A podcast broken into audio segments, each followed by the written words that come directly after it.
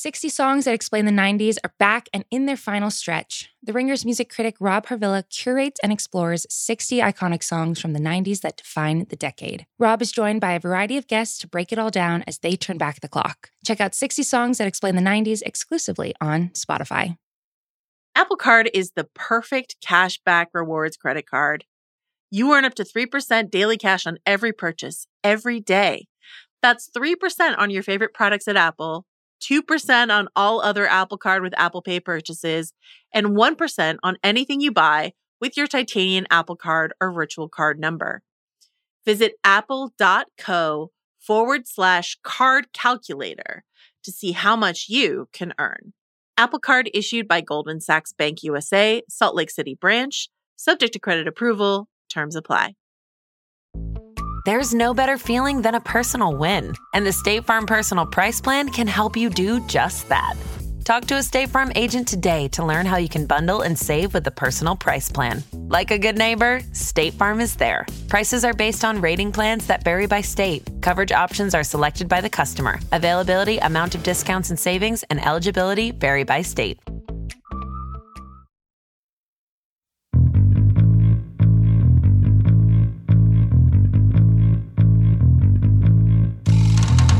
Hello and welcome to the Ringer Prestige TV pod. My name is Chris Ryan. I'm joined as always on Fridays by Big Wos. Wos, what's up, man? I'm chilling, Pinky. We're just going through a totally standard office rationalization over here.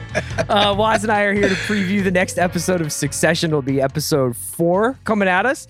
We're going to do it entrance survey style as usual. But before we got into our, our usual round of questions, Wos, I thought we could just do a little gut check one third of the season in, three episodes in. How are you feeling about this season?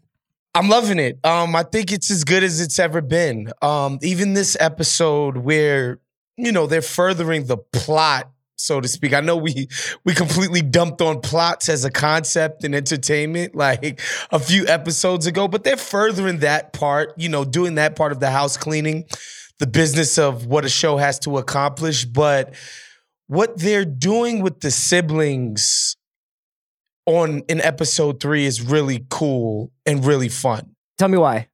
So the scene where Kendall sees Shiv out and they're having this conversation where they're always talking past each other. I thought Kendall had a moment of clarity where he was just he could see through completely see through Shiv's bullshit because he's looking at a mirror he's like, wow, like I used to be that. Like you just got brought into the company and now you're doing the dirty work, you're doing dad's bidding. You're you're you're putting on a mask for this company because you think this is what you have to do to to advance. And like he sees right through Shiv because he's like, that was me. That yeah. I'm literally looking at myself in the mirror through my sibling. And I just love what like his face, his smile. He's like, like if I hadn't already done this job before, I maybe wouldn't, you know, I wouldn't recognize the bullshit that you're feeding me. But because I did that job for so long, I can immediately see your angles. I thought that was just so cool and effective. Yeah, that was a that was a really interesting scene because in some ways, I mean, their performances are so nuanced, but you could see that that they kind of had that same sort of vulnerability with one another that they did at points during season two. And then to see where the episode winds up, you know, where like Shiv spitting into Kendall's date book is essentially like the the the Michael Fredo kiss in Cuba and Godfather 2 or something. Uh, that kind of leads me into the first question I had for our entrance survey, which is uh, what song would you play to disrupt your siblings' town hall presentation?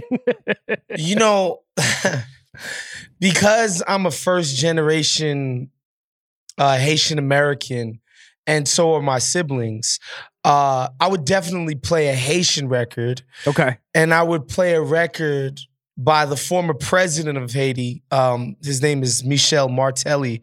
Uh, who, if you don't, if you guys don't know, it would be like if Eminem became president. Like, meaning like as far as the content of his music, this guy was making really lewd music about sex and philandering and like really scandalous shit.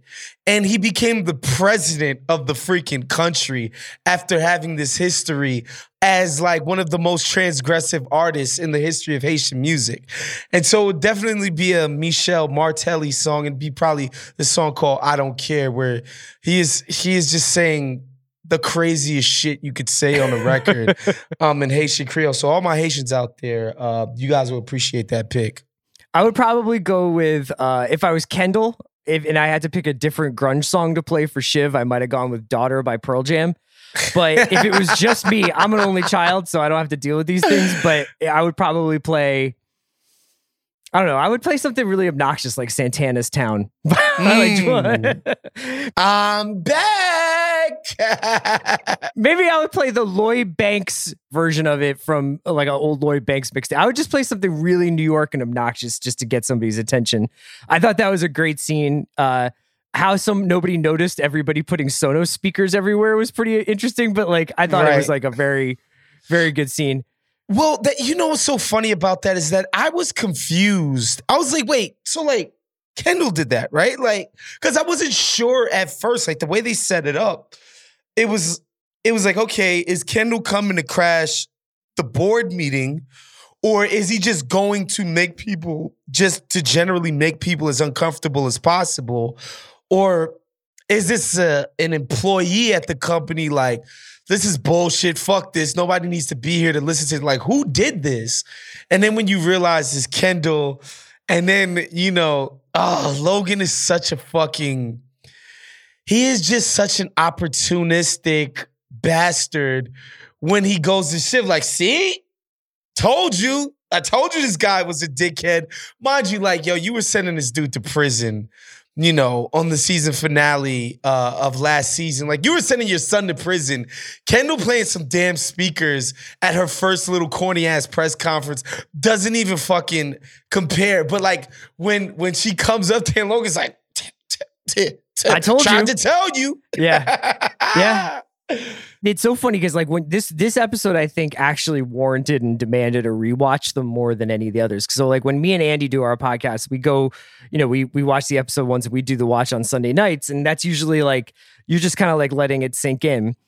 And uh then when I rewatch it to talk to you, I noticed two things. One was like obviously a little bit more care put into the like you can see Kendall say to his like right hand to his like bag man, he's like, "Go get me." I got a shopping list for you. So that's obviously like I guess the speakers, and then when Shiv comes back into the so it's a that's a little bit more clear. But there was a lot of little points in this episode, especially between Tom and Greg, that I wanted to ask you about because that's where a lot of the internet chatters come from about about this season, and just Tom and Greg are obviously always being played for for laughs. Like they are really like comic relief in a lot of these scenes. But I think that they're kind of um their precarious legal situations, the both of them could be like the engine to a lot of movement. So the two questions I had two questions for you here. Should Kendall have bought Greg that watch? Like, is that just like a fuck you too many? Is that like a not tending to the flowers kind of situation? And then who did Tom meet? Because maybe that's just like his pal or whatever. I'm not saying that there's like some sort of secret identity going on here, but in the flow of an episode, you can get caught up in all the like the one liners and the pathos of the characters. But there's actually some like movement going on here. There's like a little bit of like Tom and Greg both meeting with lawyers. T- Tom saying that he's with Waystar, but meeting like calling independent lawyers. Like, what did you make of all that stuff? I mean, Tom, yo, that scene with him and Shiv, Yeah, We're like, it's just like, wow, Shiv, you are just a bad. I, ha- I have a shiv question. Yeah, Shiv, that was like that was She's a bad person. Um, and I think they're setting up Tom understanding that his wife's a motherfucker. Uh, and you see him setting it up where he's doing the pushback that he would have just never done early on in season one, where he's withholding affection and he's doing the things that people tend to do in relationships, like who's got the upper hand in a relationship at any given moment. Whereas Tom never used to play that game. We see him playing that game more and more now. It's just all this talk around Tom becoming a witness for the government or falling on a sword or something involving the law. That's what I feel like Yeah. he's moving towards. And like, and like just watching his wife be like, yeah, I mean, you know, no, that that's crazy, but it'd be genius if you did completely Yeah. take the fall To get a And, you win know, from a no win. Yeah. yeah, yeah. I mean, you know, my dad would be indebted to you. I would still get to be, you know, in charge of the company. Plus, you'd still be my lackey, so you're closer to. I was just like, holy moly! But I think Tom is understanding that this is what's happening, and that he, more than anybody else, needs to be looking at over his his own interests. Obviously, more so than his even his wife, who was just like so power thirsty. Like she she's just willing to sacrifice any and everything to do so. It- it- it's kind of crazy. So I feel like both him and Greg, but Greg, you know, Greg the Egg showed us that like if it's one thing he ain't about to do is go to the pokey. And so I know Greg is he's he's like, listen, y'all not gonna have me in nobody's prison, okay? Uh, so I think both of those guys are like, look, we're, they're probably gonna be on the side of the law. That's what it feels like they're setting up anyway. There's only so many seats on the on the lifeboat when it comes to the Roy family. You know what I mean? And eventually you got to get your own you get your own Mhm. transportation. I thought Yeah. that the the Shiv reaction to Tom's Yeah. thing, as you said, that was because that was my next question was basically, um, what degree, like what percentage of what she was saying was sincere versus that was exactly the outcome I wanted, and I'm going to pretend to be like touched and surprised that you're offering this this be- to become the beating post because Shiv. For her, this is like I get rid of a guy who's maybe not like on the same page with me sexually, not on the same page with me about how I want this relationship to go. You know what I mean? Now all of a sudden I'm asking for his affection when before it was the other other way around. And I just thought like that exactly how you just outlined it was exactly right. Like she starts, she basically does the like, wow, what a great idea that I have incepted you with and I'm totally down for you to have in the first place. the funny thing is, it felt like when I was watching it, it felt like she was coming to the realization in real time. Where like dismisses is like, come on, we can't send you to jail. And then she's like, wait, sending this dude to jail would solve a lot of my problems. It's like, but it, and you could see her being like, well, I still have to pretend that I'm his wife and I care about him deeply. I felt, I didn't feel like she had accepted. I feel like she was realizing it as we time. were in real Yeah. time. She's like, Right. come on, we can't. I mean, like, even me, as cynical as I am and as lusty and greedy as I am, even I, Siobhan Roy, knows not to send my husband to jail on behalf of my father and his horribly corrupt company. But then she's like, well, that might be the smartest thing I ever came up with, you know? And to watch that in real time was just, whoa. Like, you know, if if because there was a point in earlier seasons where you know it felt like they were sh- setting up Shiv to be the most just, most trustworthy, the most independently competent of all of the siblings. Like it felt like they were setting her up to be that, and she is now devolved into just depravity. She is just as depraved as her father, if not more at this point, because even Logan's like, you know, I can't. I can't do that to to my wifey. You know, it's gonna Mhm. cost me to get it back, but I can't just, you know, I can't embarrass my wifey. I can't do certain type of things like these. This woman has been there for me. I, I kind of need her as a backbone and support. Like even he's like, there's certain things I can't do to my significant other. Where she was like, nah, everybody could get it. Every single person. That was actually that's that leads me right into what I wanted to talk about next was the scene between Logan and Shiv where he says, You will not find a piece of paper that makes you ashamed of me.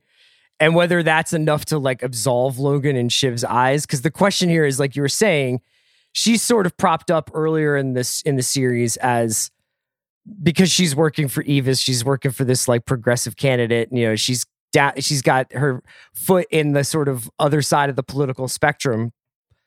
Whether or not like that's her that's her sort of no, true north, or whether her true north is just really like in- incredibly selfish and personal absolution and have being able to be like have plausible deniability about certain things. It's like is it is it higher morality or is it simply like corporate morality slash personal survival? It's it's hard to buy any idea of higher morality for Shiv at this point. especially after some of the things that she did later. You know, like Yeah. yeah, meeting that woman at the playground. Yeah, That's what I was about to say. Like talking this woman out of doing something that she, the woman was doing it for literally moral reasons, like just off principle, off general principle. No, what these people did was ridiculous. It was dangerous. It was criminal. It was horrible. And I want them to pay, and I want them to pay a public price for it. And she's like, well, what about money? You know and like and the way that she does it where it's like i'm a woman i understand and she's completely manipulating the situation to her own ends. And yeah i, I don't think there's any argument that could be made that shiv cares about anything outside of her own aims uh whatever those aims might might be at the time right like the show smartly positioned her you know, as this person, like, oh, I, I'm self-made. I do what I do outside of the family business. And the guy that I'm trying to help empower is this like do-gooder, Yeah. blah, blah, blah, blah, blah, blah, blah. Like they they smartly set it up that way to throw us off the scent. But that game was just part of another part of the same thing, right? Like trying to get a guy elected for president, that like that puts you at the seat of power. absolutely. You know, and this is no different from that. It's it's all the same. It just was set up beautifully for us to, you know, us bleeding heart libs to be like, oh, look, she's she's you know backing some lib, and it's gonna be great. And uh, no, she just wants to be powerful. That's all she wants. I thought that the whole episode was basically like Shiv just the reaction to like to what happens with with what Kendall does to her at her, town hall is basically her being upset that she chose the wrong opportunity. Like she was offered the interview that that uh that Roman does where he's just like, yeah, I went trout fishing with my dad. It was really meaningful, and that was obviously like a lower profile opportunity. But she does she does take the town hall from Jerry, or essentially say like, I should do the town hall, and it blows up in her face. So I think there's just as much like embarrassment as there is like fury at Kendall. The um, you mentioned the the political candidate that she was working for, and we got our first kind of like taste of the White House uh, in this show for the most part with the character of Michelle, who's kind of like this this Kellyanne Conway type character. But I was wondering if you would give him much thought to who this president is, or if you can get a sense of like, is this kind of like a reimagined Reagan because he's the California raisin? Is he supposed to be a Trump standing? He's obviously somebody that Logan's news network helped to the to the to the White House. Uh, Do you, do you think much about um, who this who this president is? He's definitely not Trump. Um, eh, like, cause a Trump president in this world would be more forward facing about the things that are happening. He would have already fired off a tweet.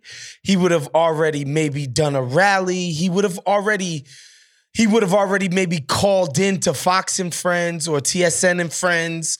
You know, like he would have a Trump in this world would have already done this. You know, um, that's why it doesn't feel like Trump. Uh, a Trump in this world would have made his feelings known publicly. Like, because if anything, you could say whatever you want about the former president, but it wasn't hard to suss out where he stood on the major issues of the day. Yeah. Like nobody was confused about, you know, what's his policy on China. Yeah, what are his takes? Yeah. You know, what does he think about critical race theory? Uh, what does he think about corp the corporate tax rate? Uh, like these things weren't secret, you know, and so that's why I don't think it's Trump. I think if you did, you know, Reagan would make more sense because this guy's just like, no, I'm like literally really expertly working this politics angle. You know, uh, and I'm gonna make it work for me no matter what. I think the Trump of this world would have been like, all right, you know, show me how loyal you are to me, and I'll back you. Right. Prove to me your loyalty, because that's all Trump cared about. Is like, who was willing to to kiss the ring and who wasn't. Like, it's not a really a matter of principle or this guy's. It's like, did he kiss the ring? Okay, he's down. Did he not? Okay, get get him out of here. I think You my know- favorite line of this of the episode was when Michelle was like, that you know, you- we we feel like your coverage has not been like exactly truthful, and he's just like, it could get a whole lot fucking worse. You know? Yeah, exactly. Exactly. And again, Logan understanding, all right, I have this thing that I can work in my favor. Can y'all do this other thing? Right. Which he positions as, oh, just do nothing. But, Yeah. you know, in political terms, like I think about somebody like Barack Obama, who so many people I know love and cherish, but like, you know, it's a black mark that he didn't send any of his Wall Street guys to prison during the financial crisis, right? So doing nothing can be seen as a black mark on you, right? Like, so you telling me, like, all right, just don't touch me. Like that's that's an action. Inaction can be an action in certain ways. So Logan trying to position is look, I'm just saying, like, I'm not asking you to like actually like do anything. I'm just telling you. But don't get back. mad when I when I stand up for myself. Exactly. Don't act, don't get mad when I defend myself. Yeah, you know, I, I don't really know what to make of this, but I did find it interesting that there was a symmetrical line um, in Michelle's conversation with Logan. She says to him, "We have the same interests here." And that's like sort of their way to negotiate. And that's exactly what Shiv says to Kendall at the the journalist charity function where they're kind of going back and forth and she's like look i think we have the same when he's just like i apologize for being a little extra at my at uh rava's house she's just like we have the same interests here whether or not that's the case it's interesting to just get the show's perspective on how negotiations ultimately work but i don't know what it means yet Yeah, and you know what's funny about that is like in both cases that wasn't true. yeah i guess we that's the, have that's what's to take from it we don't have the same interests here. In the case of the president of the show, it's like I'm known to be affiliated with you, and they got you deads to rights. No, we don't have the same interests. But I, I'm self-interested in be, distancing myself from you. Yeah. you know, and not helping you, and actually grabbing the shovel, um, and throwing some dirt on you is actually in my interest, right? And when it comes to Kendall and Shiv, like, uh, no, you've thrown your lot in with with dad, and I'm doing this other thing. We're diametrically opposed to one another. That's the funny thing about both people saying this. Like, no, we we're at odds. Like, obviously here. I guess the next batch of questions I have are all Kendall related because that was the other half of this show. Andy and I talked a little bit about this, and I kind of wanted to get your your take on it. This show this season, I think, is a little bit more attuned to or sensitive about, or at least depicting the way the outside world sees these the Roy characters. Like, I don't remember. You know, you would see things like in the background on TVs in people's offices in the first two seasons about how Logan was being seen, and obviously he gets like I think paint thrown at him in the second season at one point. There's obviously like a little bit of that, but not as explicit as like the way the characters dis- behavior is being dictated by that. And that's really the case for Kendall, where he's obviously he's becoming a little bit of a slave to the timeline right now, where he's just like playing good good tweet, bad tweet in the limo. And he's uh, very concerned by the Z-Ways characters like monologue and like getting roasted and wants to go and like kind of like play on her field, but also like accrue some sort of credibility. Is this a welcome turn from the show for you? I think it's always important to acknowledge, well, not acknowledge, I shouldn't say that. I think the show uses different, I guess, plot devices to show you the differences between the characters. Um, take Roman and Kendall, for instance. It's just like we, you and I both know that Roman could not give a fuck what people on Twitter were saying Yeah. and he never would, right? Right. Like he has a keen understanding of just like, look, in the game of life, these people can cry about whatever they want on Twitter. I'm winning. They can say whatever they want about me, but in the game of life, I'm rich, I'm powerful, I'm winning. Okay, uh, like he's acutely aware of who matters and who doesn't. Like who are you know sort of the plebes and who are part of the courtier, right? Like Yeah. I'm par- I ain't no damn plebe. I'm not a sharecropper. I'm not proletariat. I'm the winner. You know, remember when he bet the kid a million dollars that he couldn't get a base hit? But He's just Yes. like, they're losers. And I know this. They lost. I win all the time. So they show you like the differences in the siblings. Like they're trying to show you, like, Kendall is so sensitive and he does care about what people have to say about him. And, you know, that's what makes it's like a gift and the curse. It's what makes him way more empathetic than some of his family members, but it's also why he can't get anything done. Yeah. You know, like he is so slavishly devoted to the thoughts of people um, as it pertains to him that he can't do it. You know, and but the show is does a good job of explaining like these are the differences in these siblings, right? Like ultimately they're all fucked up in their own way because of this horrible way that they were raised. Um, but these these are the lines of demarcation. Yeah, it's almost like Rome. You're right. I think Roman has like the most comfort level with like his own like depravity. Like he's just like, I'm essentially having sex with my mother, or I'm like sexually attracted to my mother. I'm essentially like uh like a deplorable dirtbag who blows up satellites and covers it up. But Shiv and Kendall still want like that. They want to be blessed by the outside world. They want they want to be cool or or right while they're doing what they're doing. And Roman in some ways doesn't really give a shit about that.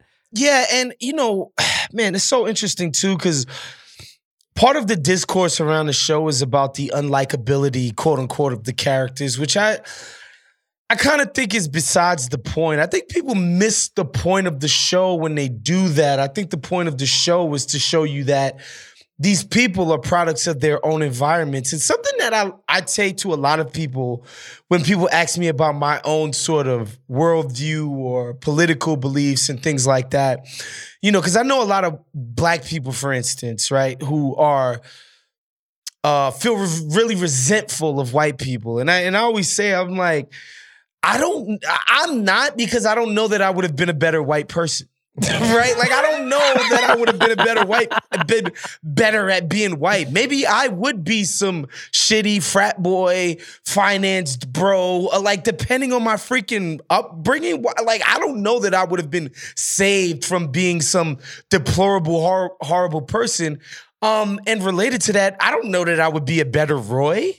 Like, who's to say I wouldn't be the Connor of this situation? Like, like when you think about how people are socialized and how you're brought up, I don't know that that would have been the case, right? Like, I don't. That's why I don't have judgment for the characters. It's obvious that the environment that they that they've grown up in and the world and the systems that create the conditions under which they're grown up in um, have a lot to do with the kind of people they've become. Yeah. And so, you know, that's what I think about when I watch Roman. Like I still like him because there is a certain level of at least he's self-aware about how ridiculously fucked up he is. Yeah, I mean, not to put too fine a point on it, but I think that it would be it, this was this is essentially like if, if, Game of Thrones was only about the Lannisters, right? Like right. it's like mm-hmm. it's like and I, that, but that being said, like I found the Lannisters to be the most compelling part Same. of Game of Thrones. Like I Same. was most interested in how fucked up they were, yet still modeling not relatable behavior but recognizable behavior and like their frailties and their like kind of uh their demons were very like, oh, like that's almost more interesting than will this boy become a king, you know? Well, listen, Chris, like, and I know you can relate to this. The first time watching Jaime and Cersei have a romantic moment after you realize that they're siblings and being like into it. like you have to ask yourself certain questions, right? Like, what the fuck is wrong with me? Like, you want art to do that to you, to force right. yourself to ask these tough questions of ourselves, of the world, et cetera, et cetera. Yeah, of course. That's to me that's what makes the show is, you know, you find yourself like understanding these horribly depraved people. You find yourself like being like, "Well, shit, man, should I be judging Elon Musk for being the worst person in the history of the universe? I don't know. You know, like I watch, I see the headline where he's like, I'll solve world, world hunger if the UN could prove that they can do it. Yeah. he like, was like, open your, he said to the World Food Program guy, he was like, open the books. And that dude was like, yeah, for sure. Let's do it. And, he, and then Elon was just like, mute thread. you know, it's like when you when you encounter these things in the world, because there's a way to to consume all the things that happen around us and just walk around being just pissed about it. Like if yeah. you want to, you can let the horrors of our society consume you and make you pissed, or you can, you know, do something else, like watch Succession and laugh at the dick jokes. Whenever I would see Cersei and Jaime together, man, I would just be like, I don't know what it means, but it's provocative. It gets the people going. I loved it. I was like, oh, they're back together. Oh my goodness, a reunion. Wow. Like this might be the truest of all the love stories. Cause they've loved each other since birth. yeah. Like, it's, it's so sick. But therapy. it's the most fun stuff to grapple with, right? Um, and, and and that's what I think about the Kendall and Roman and Shiv stuff. It's like, man, um, these people are, you know, deeply damaged for sure, but it's it's about the world that's been created around them. So speaking of that world that's been created around them, it seemed like this was the first concrete signal to the viewers that Kendall's like manslaughter charge is still in play. You know, when when Logan obviously sends the security guard who cleaned up Kendall's Kendall's accident into Kendall's office to be like, I know you, you know, like uh obviously didn't deter him from playing uh Nirvana over his his sister's town hall, maybe even provoked him to doing that. Uh what did you what did you make of the re- sort of the ghost of of Kendall's past coming up? I think it speaks to the weak position that um, Logan is in. I think his position is so weak because I think it was the first episode where, you know, somebody I forget who was saying something to Logan like, "Yeah, we got dirt on this dude. We can Yeah. blow this dude up." Like, Mark, what- what- uh, his wife was saying that she was just like, maybe it's time to like play the ultimate card here. And he's just like, some bombs burn you, you know? Exactly. It's like, well, I'm the one who covered that up. like, Yeah. at the end of the day, I'm part of that now. Like, by having helped him get rid of and get over that situation, I'm now part of the responsible parties. I can't actually play that hand, right? But he's still, because he's Logan and he's always working every single angle, he's still like, whatever, as a threat, it's always worth, worth it to threaten, you know, a guy who's that mentally unstable and substance dependent. Like, yeah, yeah, yeah, we should do that as an intimidation tactic. But it's already been said before, like, I can't really use it. You know, that's what I thought. I was like, that's so interesting that they did that because they already showed us that Logan understands that's not actually something that he can use against Kendall because it's it would so muddy his it's own fake name. leverage in that way. Exactly. And then ultimately, that's not what sends Kendall into a spiral. It's it's what Shiv does. It's Shiv taking out that making this statement about Kendall's treatment of women and drug problems and everything else. Is this, and I guess this is my last question, is there a point of no return for this family? Like, because I think one of the things about the show is that people are incredibly cruel to one another, but then find themselves at lunch the next day.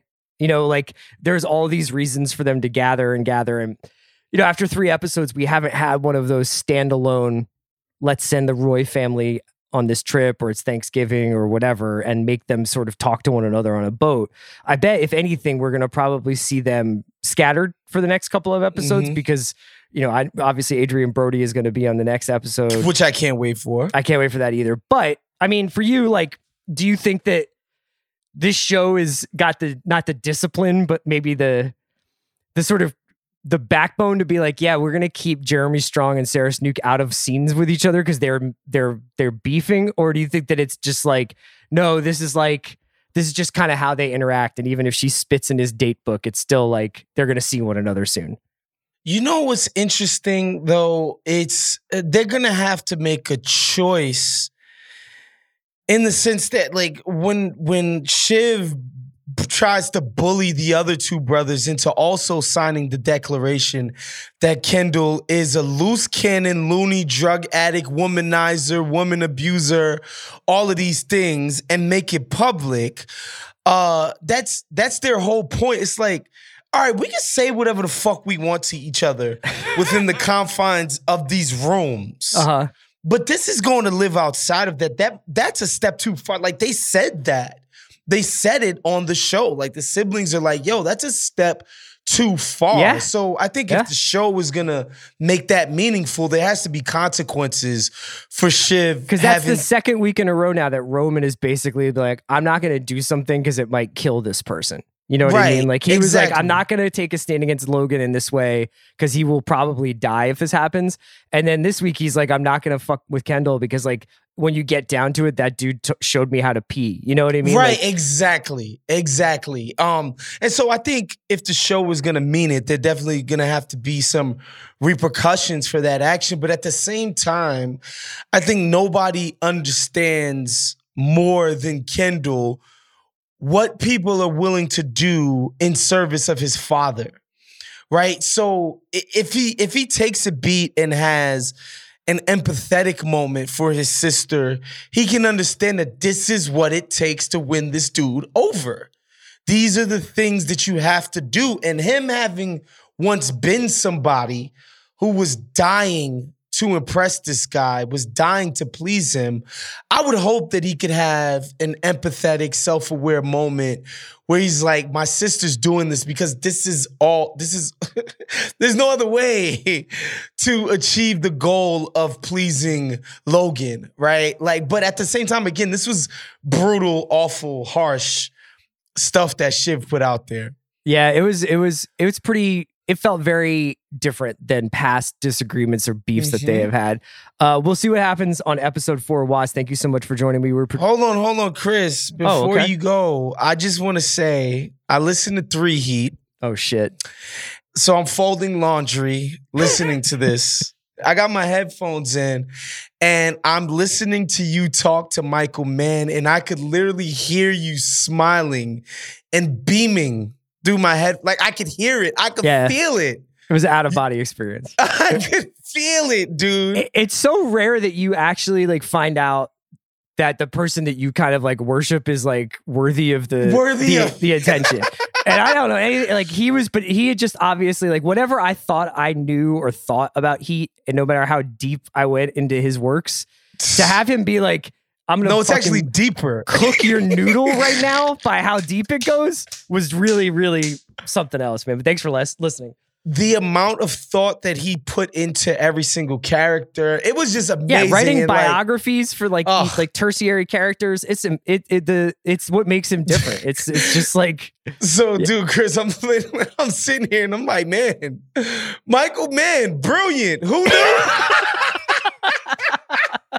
yeah, Pretty good filmmaker. yeah. You know, um, and I was sitting there and I'm like, who's the artist and the art, the um piece of art that I would want to have an hour and a half conversation, deep, you know, deep convo about one on one. And I was like, man, it would probably have to be Pusha and Malice about Hell Hath No Fury. Yeah. Because That's real heads, real heads know Hell Hath No Fury is the best Clipse album. You know, we love Lord Willing. We even love Till the Casket Drops. Do you We are you counting we got it for cheap volume two in there? We love the we love the We Got It for Cheap series, but I mean, these are all Neptunes Pharrell beats. And like not just Pharrell, like Chad made these beats too.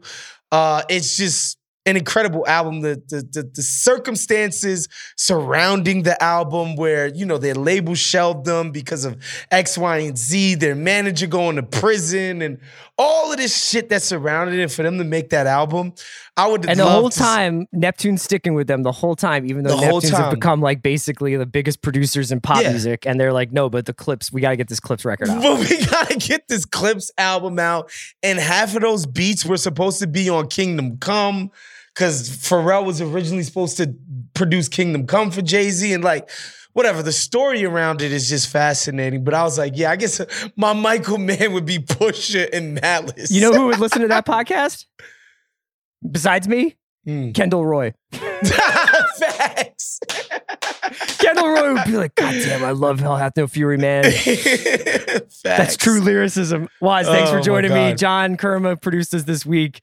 Uh, Ring Prestige Pod is going full time, so you can catch Sean and Joanna talking Succession on Wednesdays. Uh, I think there was a sex education pod earlier in the week you should check out with Ju- Juliet and Joanna. I think we got some insecure stuff, maybe some Yellowstone stuff coming up. So uh, everybody stay tuned to the Prestige Pod. You can find Wos on group chat on the Ringer NBA show and Full Court Fits on our YouTube channel. You can find me on the Watch Sunday nights. We do Succession. Thursday we just we just BS. Uh, I'm also on Rewatchables and The Answer on the Ringer NBA show. Thanks so much for listening. Talk to you guys soon.